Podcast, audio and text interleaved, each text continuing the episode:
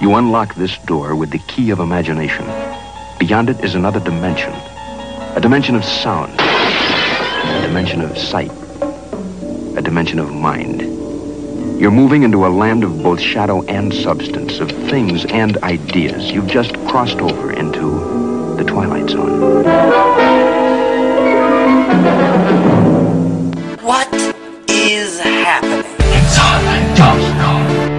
You're listening to the AME Radio Show.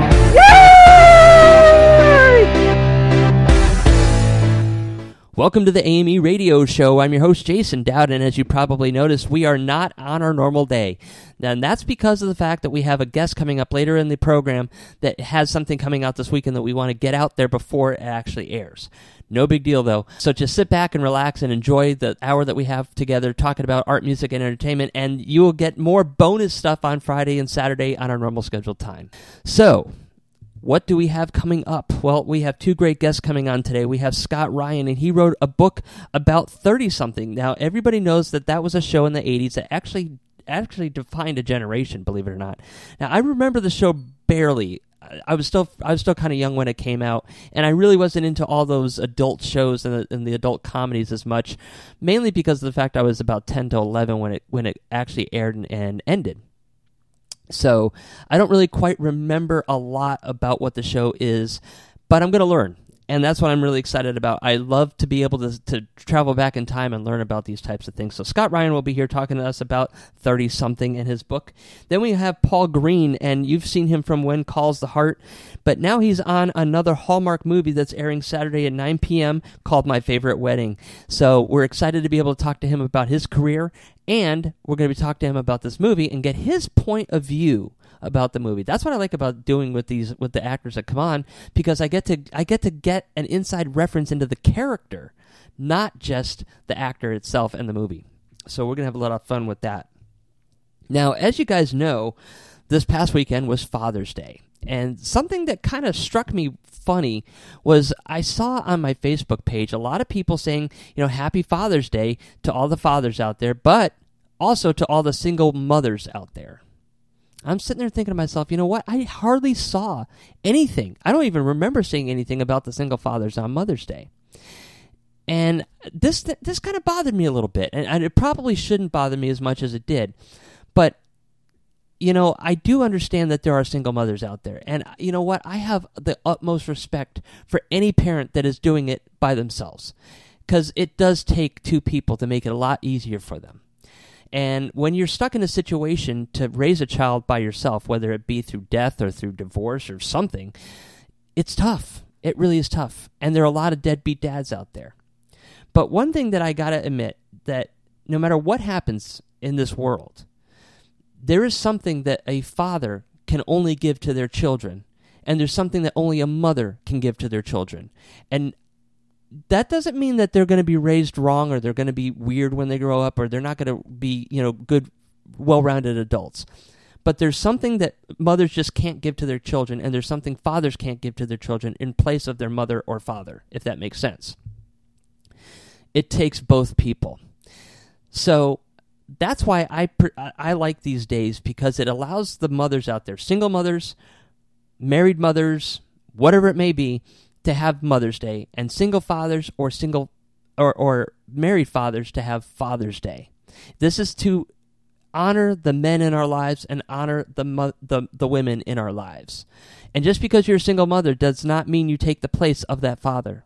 Or if you're a single father, you cannot take the place of that mother because uh, you know I can only imagine if I was growing up, if I had a child growing up with me and, and it was a daughter, and you know I would get I would give that child everything that I possibly could. I always would. It doesn't matter if I was married or not, but there are things that my wife or my girlfriend or whatever the situation may be could give to that to my daughter that I can't do.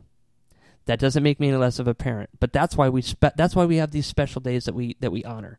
So what I'm going to say is, if you're going to do it for one day, if you're going to do it for Father's Day and, and honor the mothers there too, you need to do the same thing for the for for Mother's Day and honor the fathers on Mother's Day. That's just my opinion. Uh, maybe it's cliche. I don't know. Maybe it's just something I shouldn't even be worried about. But I did see it a lot, and it and I think that we need to separate those and give the fathers their day and give the mothers their day. That's what it's for. It's not about being necessarily a parent in a certain situation. It's about being a father or being a mother and honoring them. Second thing that came up this weekend, I decided to try ziplining for the first time, and oh my god, was that so much fun! Um, if you get a chance to do it, it's definitely worth the, worth the money. Now we did it at MOSI, which is a Museum of Science and Industry here in Tampa, Florida.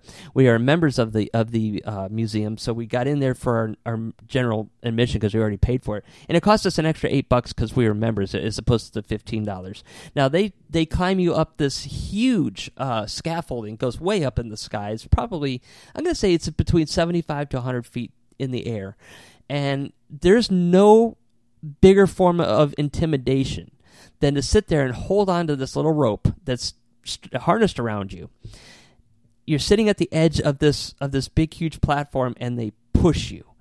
The only thing holding you up is a little bit of wire, a couple of a couple of balls in, in that roll down the wire, and this harness, and you're just dangling. It's such a great feeling. I got I got to admit, if you're a daredevil or a thrill seeker, this is something you're definitely going to want to try.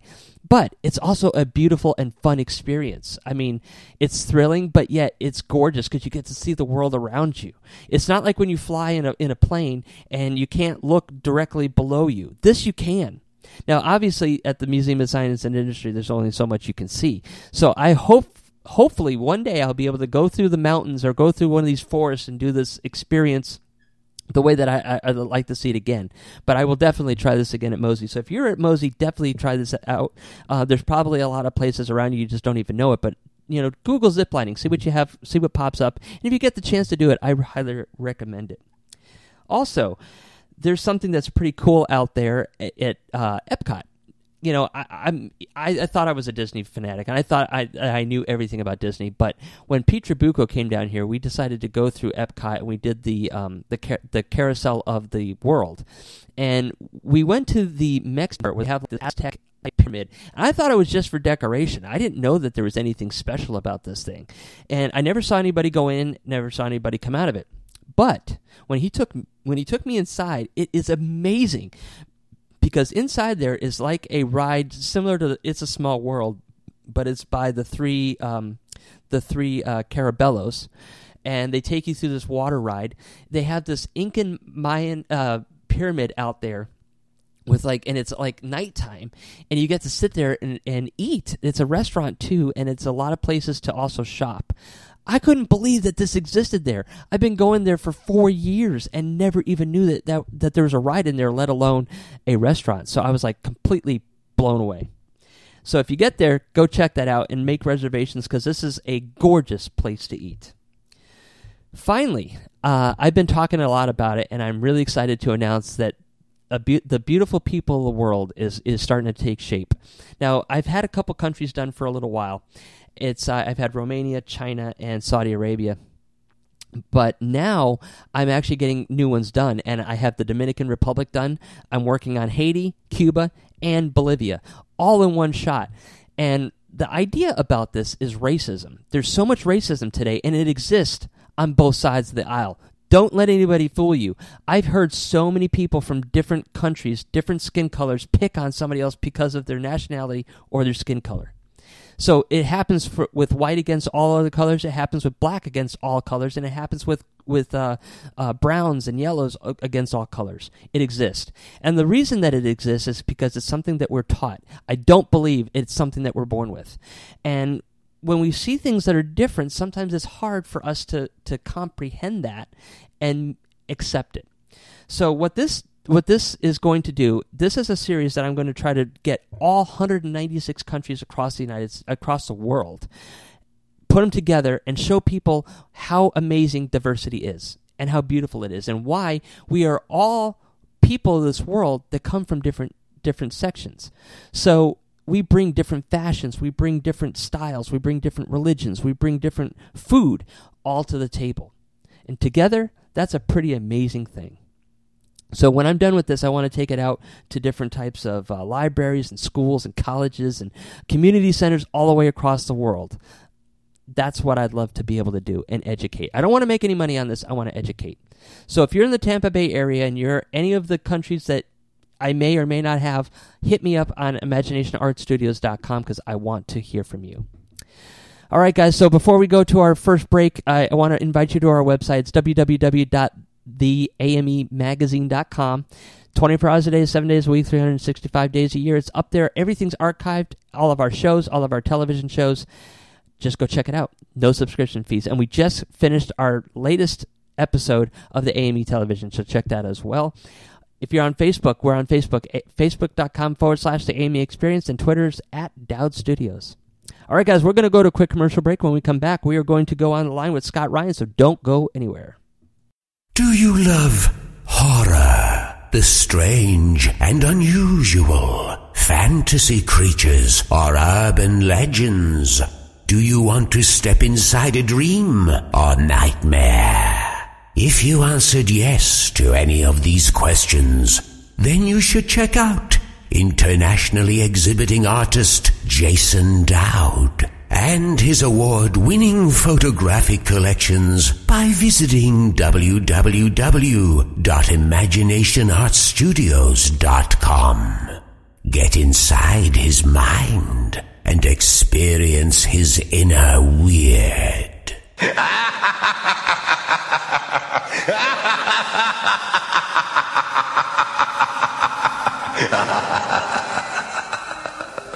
Hi, this is Sarena Parmar. You can come see me at the Shaw Festival and Dancing in Lughnasa and Androcles in the Lion until October 15th. Visit shawfest.com for more info. Hi, this is Ashley Scott, and you're listening to AME Radio. Welcome back to the show, everybody. You know, one of the things that we love to talk about here is different types of things that impacted our generations, uh, whether that be a book, whether that be a dance fad, or something. Uh, there's always something that influences a generation, and for the 1980s and the baby boomers, one of those fads was a pop culture show called 30 Something. And we have on the line with me a very special guest. His name is Scott Ryan. He wrote the book 30 uh, Something at 30, an oral history. And believe it or not, it's 30 years uh, since, since the show first started out in 1987. Welcome to the show, Scott. How are you doing today? I'm doing great. Thanks for having me.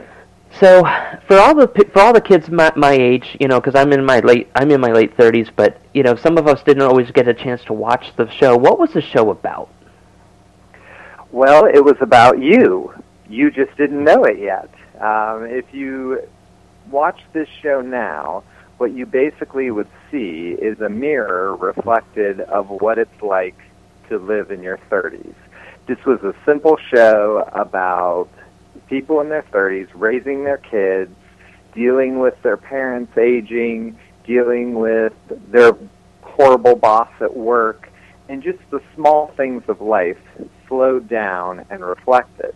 And for baby boomers at that time, it was the first series that really focused on that generation in a realistic manner, not a sitcom manner or a heightened cop show manner.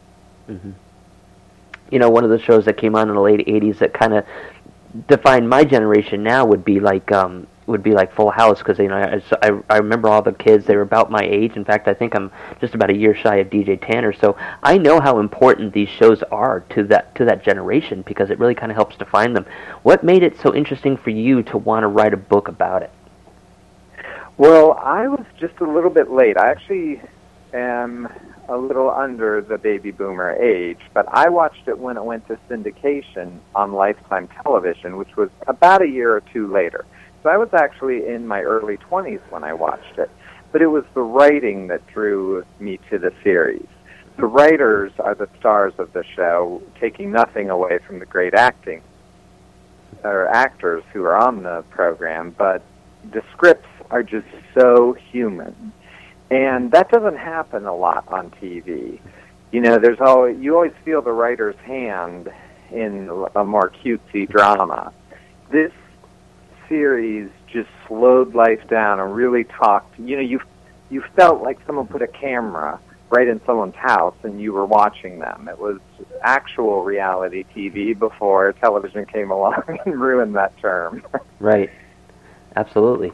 Um, I, I kind of looked through the list of characters, and there are some pretty cool characters on here, but they were played by some really important people in our in our technology in our entertainment field today. Um, who are some of the main people that started out on here? I think this is pretty much where they got their start because their their career really flourished afterwards. Uh, kind of go over some of the some of the people that made these characters come to life, and and maybe ones that we know today. Sure. Well, uh, the star of the show was Ken Olin, and he played Michael Steadman. And how people really would know Ken Olin today is as a director and executive producer. He is on the show This Is Us, which is a huge hit for NBC right now. And I think it's actually the number one show on network television. And he's the director and executive producer of that. And he's bringing a lot of what 30 something did so well, which is dealing with real life. Timothy Busfield was on the show, and people would know him from Field of Dreams or Revenge of the Nerds or West Wing. And then we had Melanie Mayron, who went on to win a couple Emmys or one Emmy for 30 something, and she's directing Jane the Virgin now. We had Peter Horton, who went on to direct on Grey's Anatomy, so you can see it really became a directing school. Um, and then there was Patricia Wettig, who actually did win three Emmys for 30 something. She played Nancy, and it was her story. She gets cancer in season three that the show is sort of famous for the arc of dealing with that cancer. Mm-hmm. The um, but then the writers really are super famous too because um, Winnie Holzman was one of the writers on the show, and she went on to write Wicked, oh. which you know is a huge Broadway show, and My So-Called Life. And I bet you, if you're in your 30s now, you probably watched My So-Called Life at least on MTV. Oh yeah. Do you, do you remember that show? Oh yeah, I do remember that show. It was a great show. So My So-Called Life is basically the 30-something producer. So Winnie Holzman did it for Marshall Herskovitz and Ed Zwick, and they were the creators of 30 something. And they used a lot of the same writers and uh, directors on My So Called Life. Well, I know my, when I watched My So Called Life, it was really about a teenager who was trying to just make. Um, make it in this world and find her identity and everything else. So, how close was that particular show to Thirty Something? I mean, it almost sounds like it mirrors each other. Yeah, I mean, it's just focusing in on a different time of life. Mm-hmm. 30 something obviously is more viewed of the parents, but you know, to continue on the My So Called Life avenue, if you think about the you know, when you watched My So Called Life, you probably were only focusing on Angela, but if you watched it today, you would really look at her parents and say, heck, I wouldn't let my kid go there. And so a lot of those, um, you know, Jordan Catalano came to my front door and tried to take my daughter out. I'd say, get out of here so you you know as you age you view it differently. And that was the thing for 30 something for me. I watch it about every 5 years and i see it in a completely different light.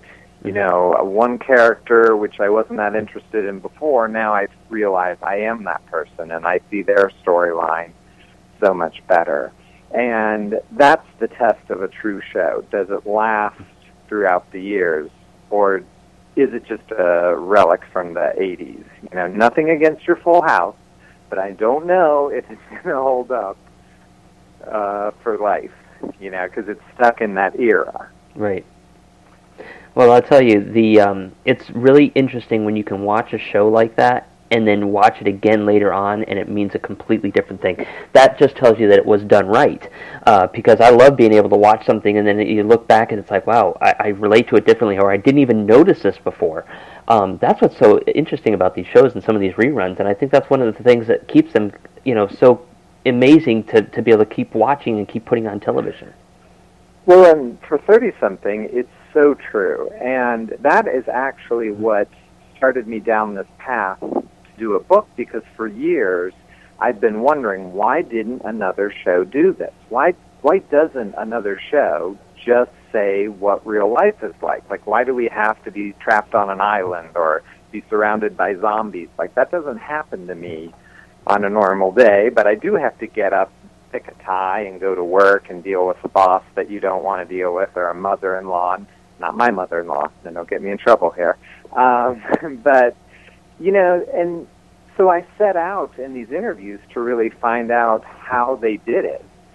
But what was funny is they were just reflecting their life. I mean, they were just talking about themselves and what was happening, and so much of what ended up on the show was from either the actor's real life. Um, Ken Olin told a really funny story where he was talking to one of the writers about how his parents told him they were going to get divorced. And a couple weeks later, he's doing the script reading, and it's right there in the script. And they just plucked that from his life and used it. And those moments are all over the series, so it feels like real life because in a lot of ways it is. Wow.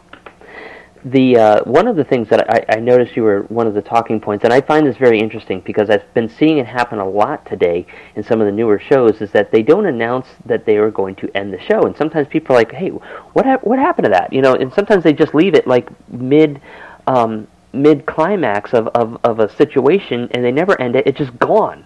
Um, I don't know if that's because it has poor ratings. I don't know if it's because of the fact that you know they lost money, if they lost sponsorships, but for some reason it happens. Now it happened to this particular show. What caused it to end without anybody telling anybody it was going to end?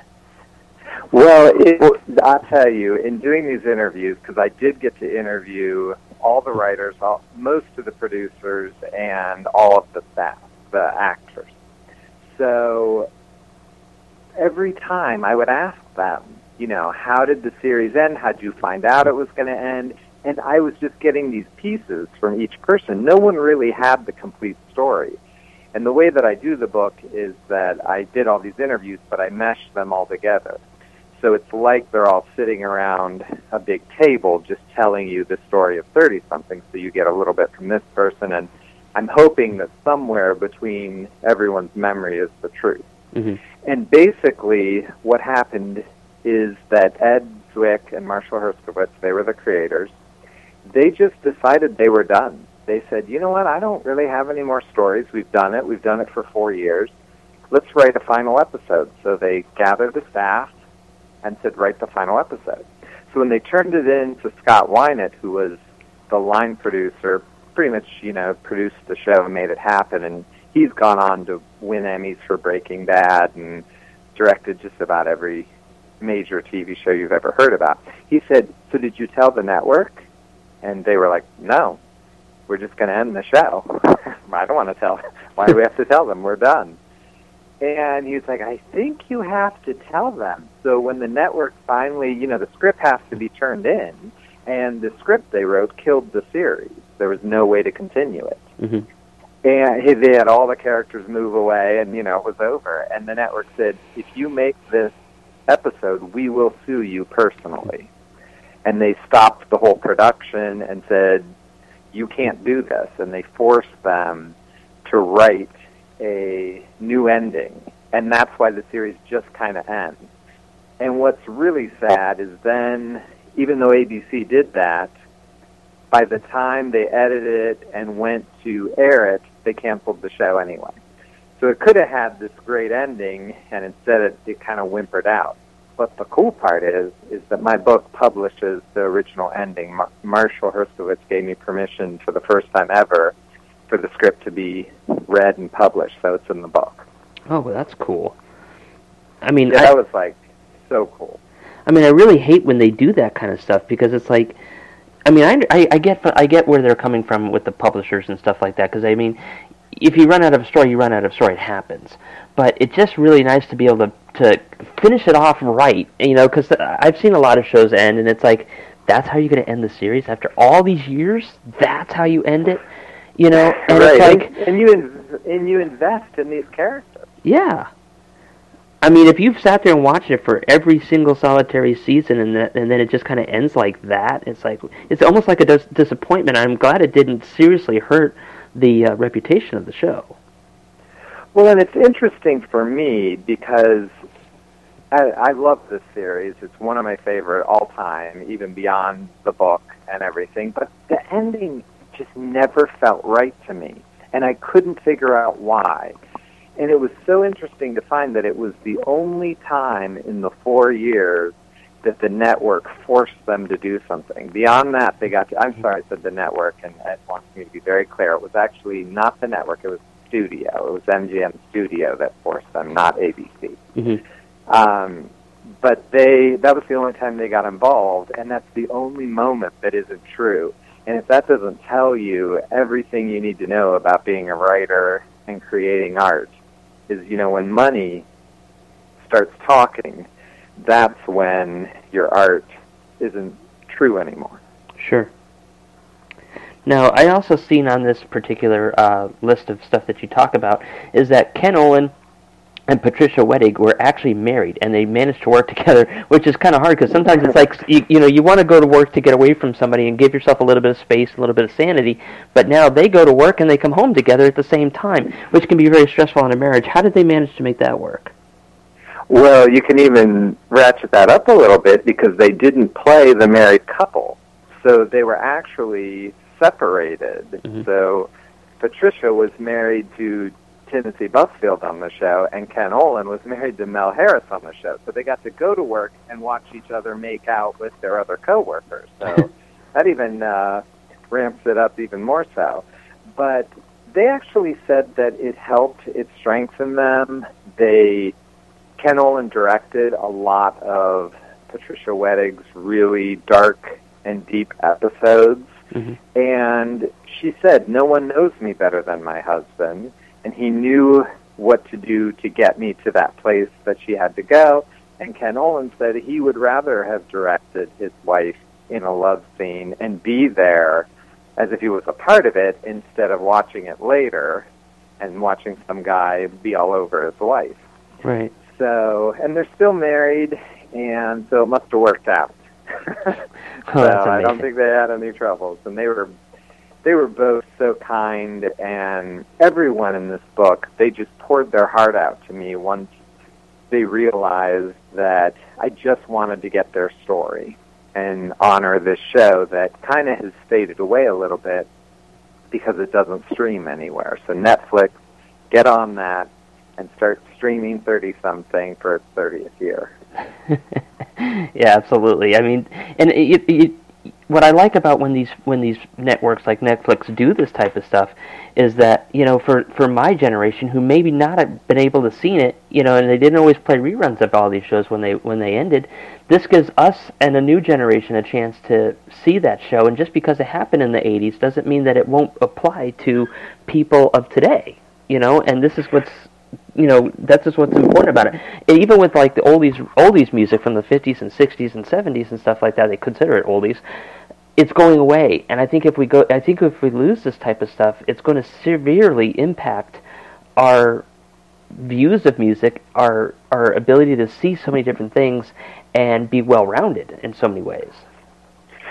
Oh, oh, I I agree with you on multiple points. Um, and the thing is, you know, for people who are listening to this and are fans of 30 something, they're screaming at the radio at me because I'm not telling talking about the big moments in 30 something. Mhm. And I don't want to spoil it for you because if you don't know it, the ride that you get for 30 something is amazing and people who've seen it they know what I'm talking about and I this is what I tell people all the time you know if you go and get 30 something it is available on DVD Mhm. and you make it from season 1 to season 4 it's going to be the best ride you get from a TV series especially if you don't know what happens because it, I mean it's it's like the greatest trick ever.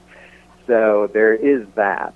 And going back to what you said about music fading away, I blame the iPhone and the headphones because, you know, when I was a little kid, I rode in the back of the Buick and I had to listen to my dad listen to Frankie Valli and Johnny Mathis and Paul Anka mm-hmm. and and so I listened to his music and now I know it. And now kids just put their headphones in and I think that's why that music's falling away.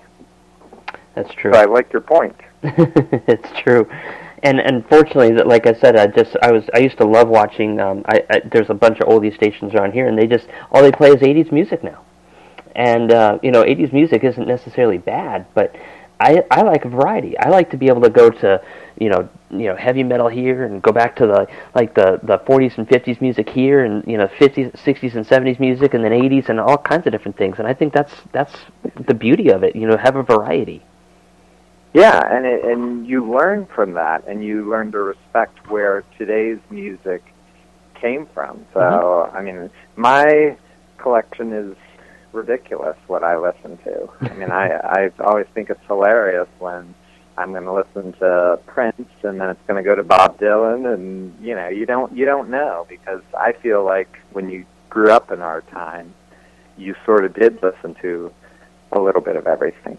That's right. I have Mozart and and Glenn Glenn Miller, and I go all the way up to uh, I go all the way up to, to Megadeth and and uh, Nine Inch Nails on my. wide, wide, wide variety, and I love it. And that's I, I, like I said, I just wish they would do the same thing for television. I mean, we you have all these digital outlets. You have Hulu, you have Netflix, you have all these great places to be able to to uh, effective, cost effectively post these types of shows up there for people to see that have you know been gone for years, and uh, you know keep them alive. And I just don't know why they don't do it. No, it, and it's it's very frustrating with Thirtysomething because I really think it's actually important because it is about life. And when I was interviewing Marshall, he talked about how he thinks it's actually a political show, even though there's no politics in it at all, because he said, you know, everyone had to work out their issues by talking. Mm-hmm. You know, and that is like fading away now because we don't work things out through speaking. We just remove that person and we get in our bubble and and we don't interact. And I never really looked at the show that way until he said that, and then I was like, that's true. You know, I don't think anyone in all 85 episodes throws a punch mm-hmm. in the whole thing. I mean, it's it's just about family and life and work, and those things matter. That's that's what we live for.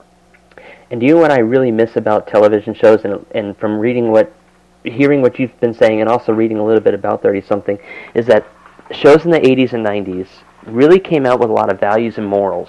They taught you something.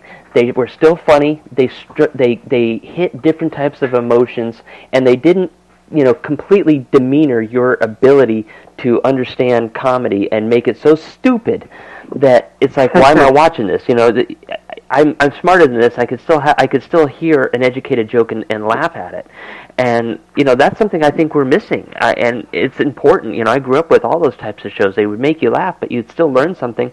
And you know, it wasn't like you know as stupid as it is today. It's like I don't understand what what happened to television.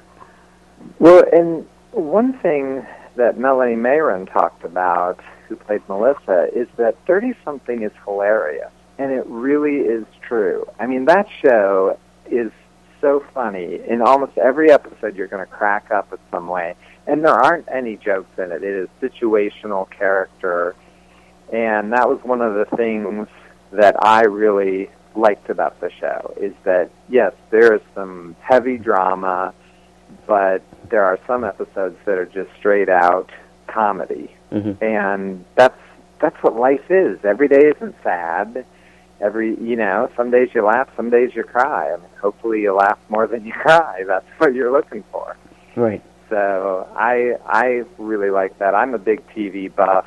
Um i do i'm really into twin peaks. I have a magazine about it and that's coming back. And i have a podcast about television called the red room podcast where we cover all kinds of quality shows.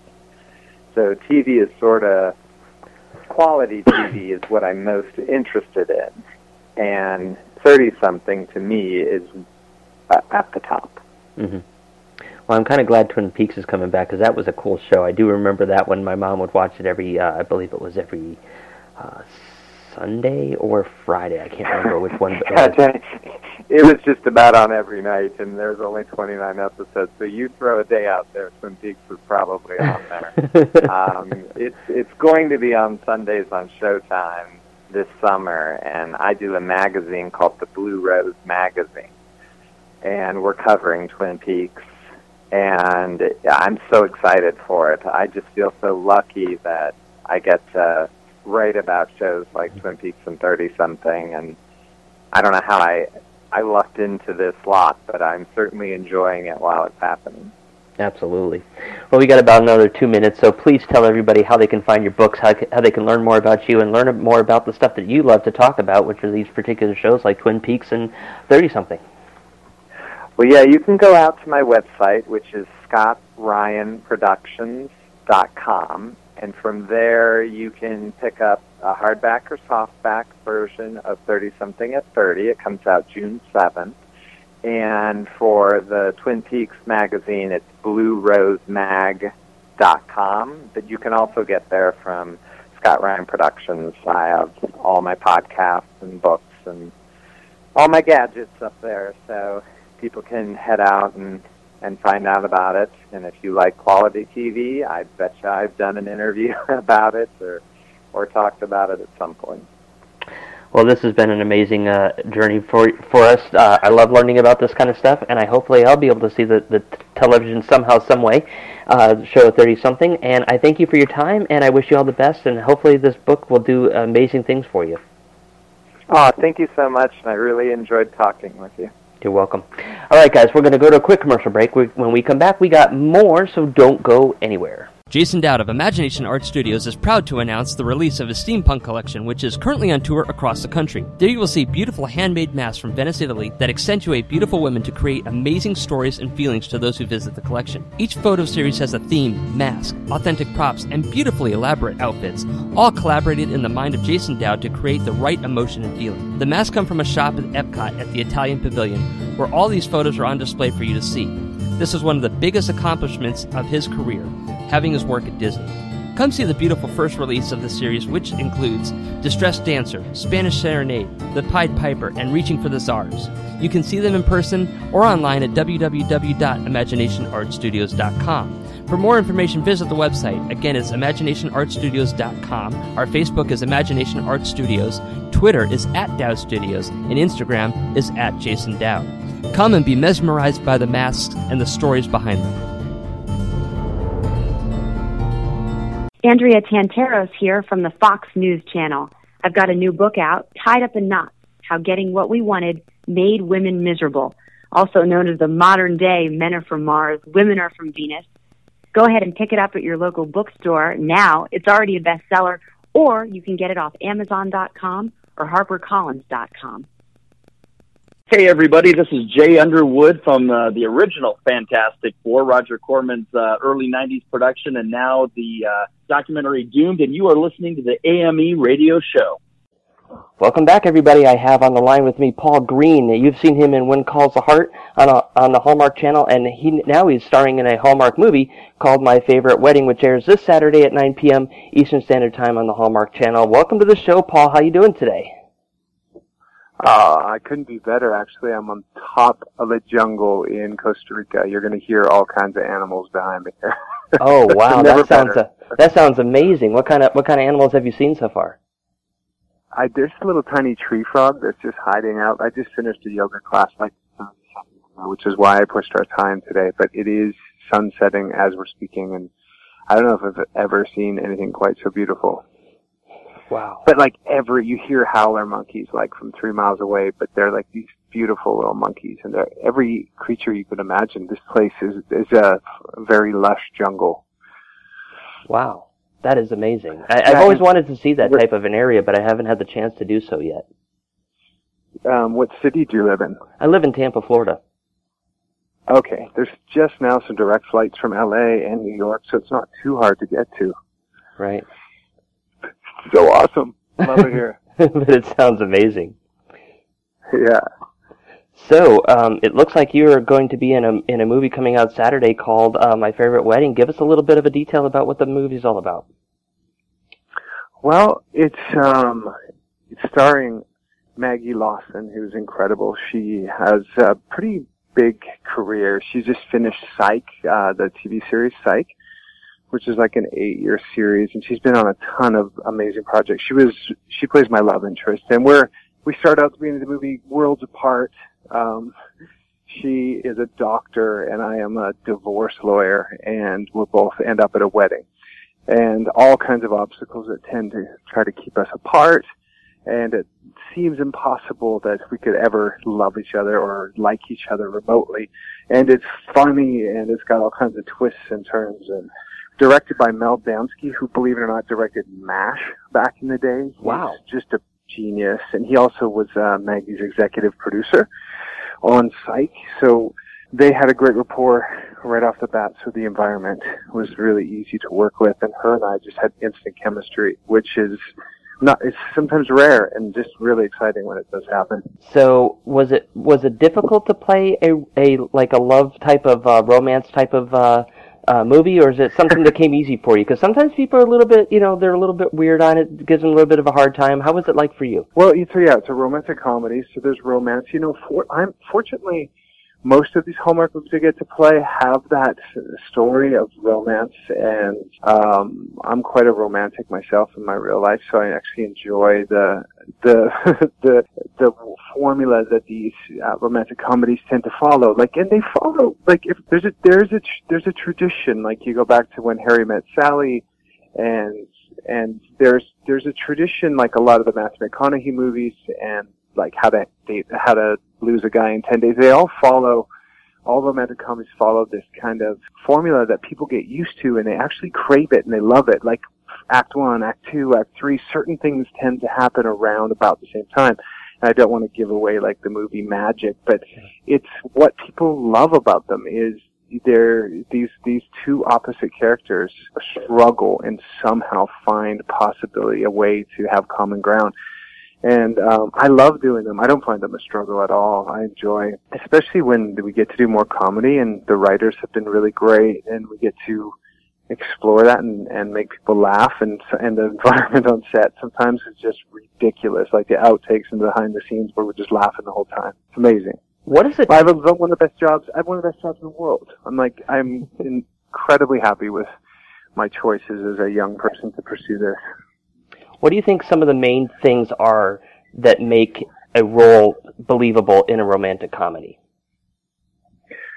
You know what makes it believable is one of the main things I think is just relatability. Like how how rooted in grounded in reality is this character and that's a lot of the work that I have to do before like um not everyone knows but it isn't just about memorizing lines like there's there's there's work to be done that to give these characters a whole life that when I stand there and speak the words, I'm coming from a real place. Like I design relationships that have failed for these, for my characters and parents and, and past careers and all kinds of, of past, like of work that I've done in these, so that when I come into the moment, I have a real life and living the life of this character, not just saying words on a page. And it, it takes hours and hours and hours and hours to do and reading the script over and over and over again and digging deep to find the gold and there's so much hidden treasure in these scripts and that's I think what makes the difference between an average film and a film that's great is when you're watching that character and they're three dimensional.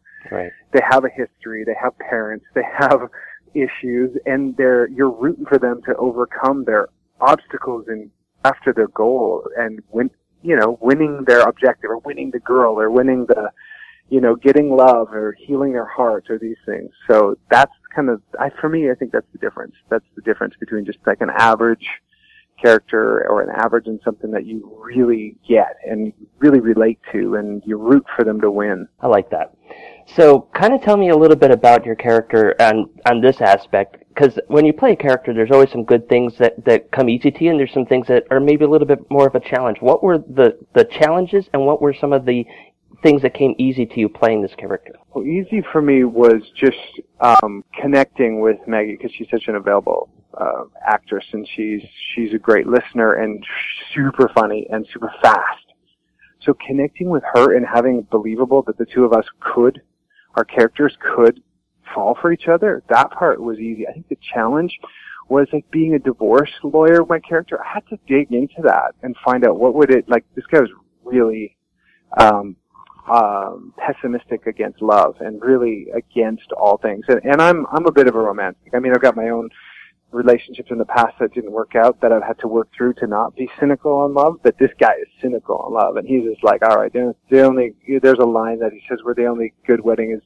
One thing good about a wedding is when it's not your own. Like you get, mm-hmm. and I, my character like really um, enjoys the perks, like the golf and the and the food and the dancing, and you hear that. That's some crazy bug I've never seen in the background. So you know, I can I can totally see that from a character like that, especially a divorce lawyer, because that's all they see is the worst case scenario in a marriage, and then on top of it, when they look at a marriage, they they possibly got to think, well, hey, this could be my next client, you know. So I mean, that's got to be something where you got to try to you know come around with, you know, and try to make try to make this this thing work. Because I mean, yeah, you would be you would be a, a little bit more cynical at anything that you'd see with a relationship. Yeah, well, based on the statistics, right? Like, there's a line that I have where like, you know, six out of ten of these things fail, seven out of ten of these. So, like, why am I gonna, you know, be optimistic ever when he, when he deals in the world of statistics? But then, and and he deals with these failed relationships over and over and over again, and he shows up when people are ready to divide up all their. Assets. And so, yeah, it's tough for him, but it's um deep in deep in my character's heart. He's a romantic and just waiting for the right person to come along and and and break that feel that thing that yeah, because my character was left at, was engaged and left at the altar and some some some serious more than just this and and you find out throughout the movie that I had I my passion was environmental law, not divorce law, and I just fell into it. so, um, yeah, yeah, yeah, yeah. No, it, it's it was it's a lot of fun for sure. So you say you're you're a, a, a, a romantic in in your real life, or at least a bit of a romantic. Do you believe in love at first sight, or do you believe that two completely opposite people can make a relationship work?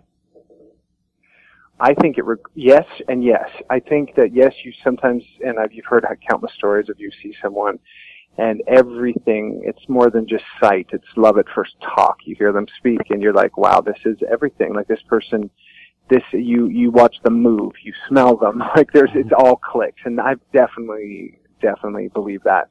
And what was your second question of that? Do you believe in love at first sight, and do you believe that two people of completely opposite spectrums that normally would just like oil and vinegar, uh, oil and water, can come together and, be, and and actually have a good marriage and a good love affair?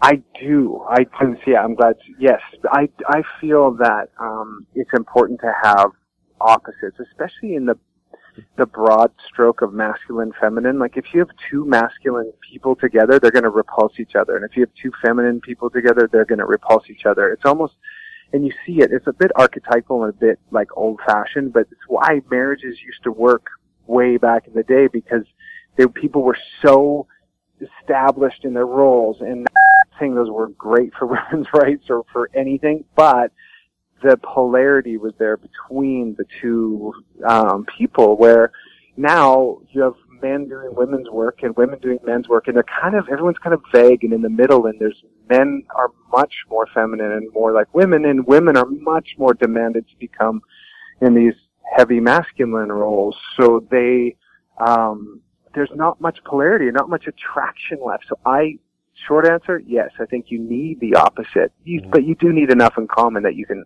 enjoy conversation at dinner right? Absolutely. That's always important. there whoa there's a massive frog about three feet from me like humongous Sounds fun. I love frogs. That sounds like a lot of fun. yeah they're pretty weird like oh. So one of the things that I would think about this type of a movie is that you know you want something good to come out of it that people can take away from it, whether it be a good emotion, whether it be some a lesson learned.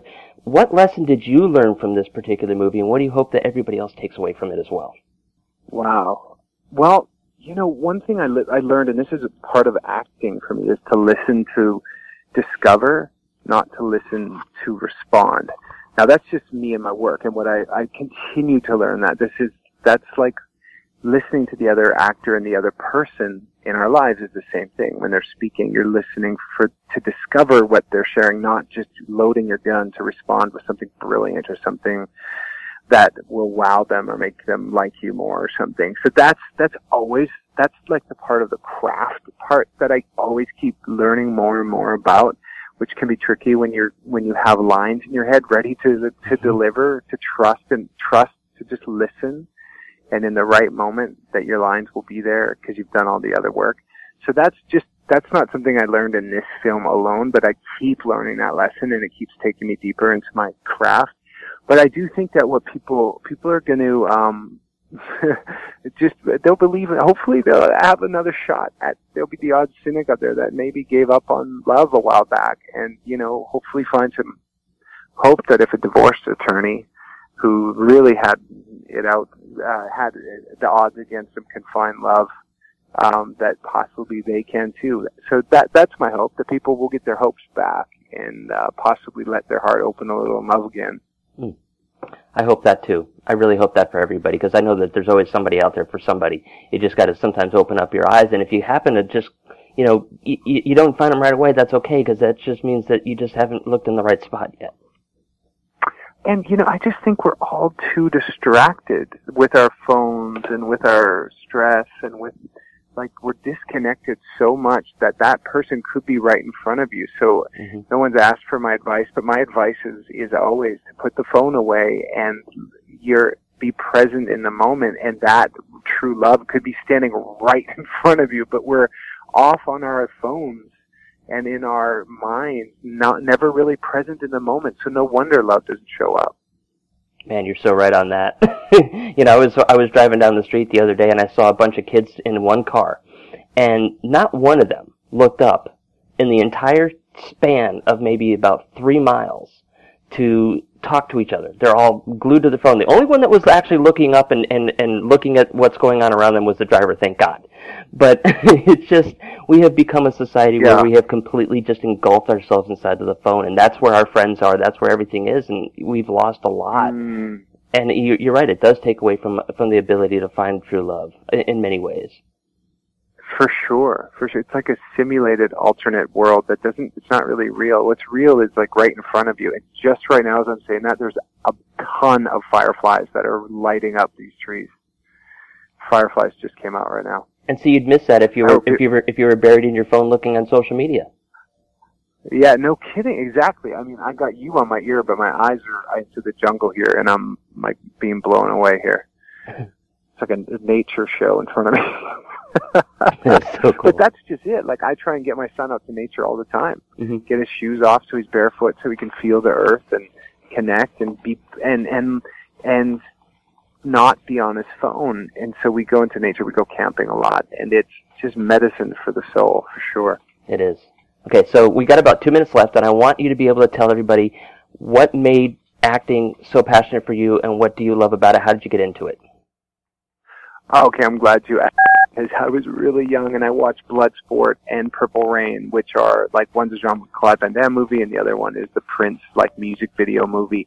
And I kept dreaming that I was like in the movie with Jean Claude fighting. So I kept waking up on this little farm in middle of nowhere, Canada, with being in movies over and over again. And I instead of like waking up thinking you can't fly or something, I was like not in these movies. So I put myself in acting school the second I could drive. I got my car at 16. I would drive up to the city for an acting school in Edmonton and started martial arts and stopped eating sugar and started doing like a thousand crunches a day to like try and get my body strong like Jean Claude Van Damme. And then I just knew at that age that that's something that I really wanted to do and I've been pursuing it ever since. There's been other, there's like a 10, 15 year career that it took me to Europe and I, and I was always in school and studying and in New York. But then when I moved to LA 12 years ago, I dedicated everything I had to acting and threw all my chips and left another career at the top of, top of it, earning more money than I ever imagined I would earn in my life. And I left it all with a six month, uh, old son, my son Oliver at the time, and we left New York City and moved to LA knowing that this was my where I was needed to do to be fully satisfied and fulfilled. Um, and it's just, and it's the deeper I go into it, it's like any craft, any art. The more you learn, kind of more I'm falling in love with it. And I'm so grateful to have this opportunity to be working as much as I am, especially on a network in a studio like Hallmark that um, believes in me and they keep, you know, using me for different films and this series, When Calls the Heart, which I love being on. So, yeah, as long as they'll keep putting me in and other studios and shows that I get to work with, it's the best. I'm super happy with my choices in this in this field. Well, that's awesome, and I'm glad you're doing everything that you love. And uh, w- since we're just about out of time, tell everybody how they can, uh, if they could follow you on Twitter, if you're going to be doing any live tweeting during the movie, or any way of just following what you got going on in your career. Yeah, on Instagram, I'm PG Tipper with one P, so PG Tipper. And on uh, Twitter, it's Paul Greene Media, and I will be live tweeting. So Paul Greene, and Greene has an E, so Paul Greene Media. That's my uh, Twitter handle, and I'll be tweeting um, on Saturday here from Costa Rica. I'm going to have them send me the film so I can kind of follow along with the act breaks where the commercials will be and tweet um, with it. And yeah, and I'm on Facebook just under my name, Paul Greene. There's a fan page on there. But thanks for asking, man. That's great. That's I post a lot as well from behind uh, behind the scenes, and I play my guitar, I sing, and record a lot of my music for my YouTube channel, which is Millet, Millet Line. But you can find it through my name, Paul Greene. But um, yeah, it's been great talking to you, Jason. We got a big group on the patio here with the sunset. We're about to have a nice vegetarian dinner, so I'm going to go join them. All right, you go do that and have some fun, and we'll be uh, following you on the on the, the Twitter, and hopefully uh, uh, getting t- getting in touch with you with some live tweeting. Yeah, I'll be doing it for sure. I totally enjoy doing that. Great questions, man. I enjoyed our chat. Thank you. You're welcome. All right, guys, we're going to go to a quick commercial break. When we come back, we got more, so don't go anywhere. Do you love horror? The strange and unusual, fantasy creatures or urban legends? Do you want to step inside a dream or nightmare? If you answered yes to any of these questions, then you should check out internationally exhibiting artist Jason Dowd and his award-winning photographic collections by visiting www.imaginationartstudios.com. Get inside his mind and experience his inner weird.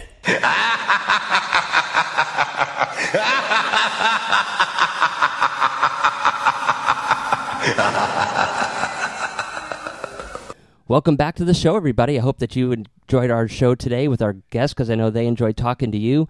And don't forget, Saturday night, 9 o'clock Eastern Standard Time on the Hallmark Channel is My Favorite Wedding, starring Paul Greene. And I think that you guys are going to enjoy that movie. It's a great romantic comedy.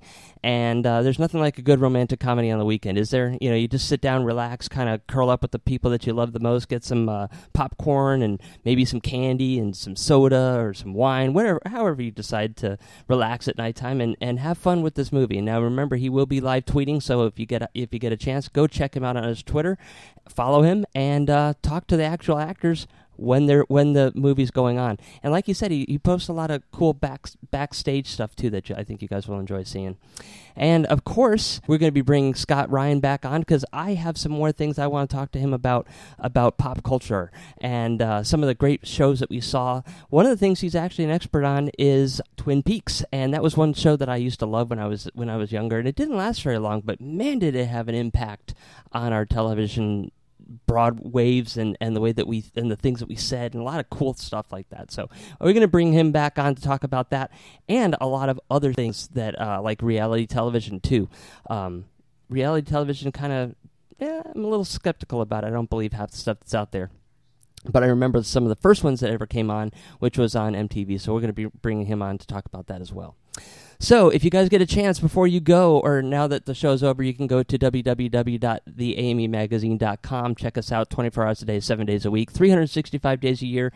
We do not charge any subscription fees, so go check out what we have. You can see all of our archives on our radio show, all the archives on our television show, see who we have coming up, and of course, see some great articles that are up, out there that maybe inspire you to go out there and be your best. Challenge yourself and create something amazing for the world to see around you.